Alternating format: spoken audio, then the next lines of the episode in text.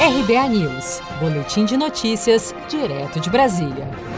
Estudantes poderão escolher as datas da prova do Enem através de votação na internet até o dia 30 de junho. A enquete sobre a escolha das datas do Exame Nacional do Ensino Médio de 2020 foi aberta no último sábado, 20 de junho, segundo o Instituto Nacional de Estudos e Pesquisas Educacionais Anísio Teixeira, INEP, ligado ao Ministério da Educação. Os candidatos terão até 30 de junho para escolher uma das três opções de data. A primeira prevê provas em dezembro de 2020, a segunda em janeiro de 2021 e a terceira em maio de 2021. Um ofício do Ministério da Educação enviado ao Ministério da Economia em 4 de maio alertou que o Enem 2021 poderia ser suspenso devido à falta de recursos. Segundo o texto assinado pelo ex-ministro da Educação, Abraham Weintraub, foram estabelecidos para a realização do exame 18 bilhões e 780 milhões de reais para o próximo ano. Já para este ano, foram programados 27 bilhões e 968 milhões de reais.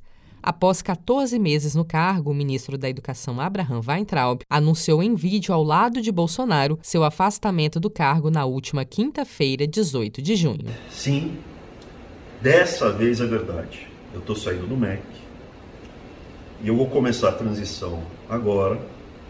E nos próximos dias eu passo o bastão para o ministro que vai ficar no meu lugar, interino ou definitivo. Nesse momento, eu não quero discutir os motivos da minha saída, não cabe. Nesta edição do Enem, o INEP também fará provas por computador para aqueles que escolheram esta opção no momento da inscrição. A medida faz parte de um projeto piloto que pretende tornar o Enem totalmente digital até 2026. Na enquete, a escolha destas datas está vinculada às provas impressas.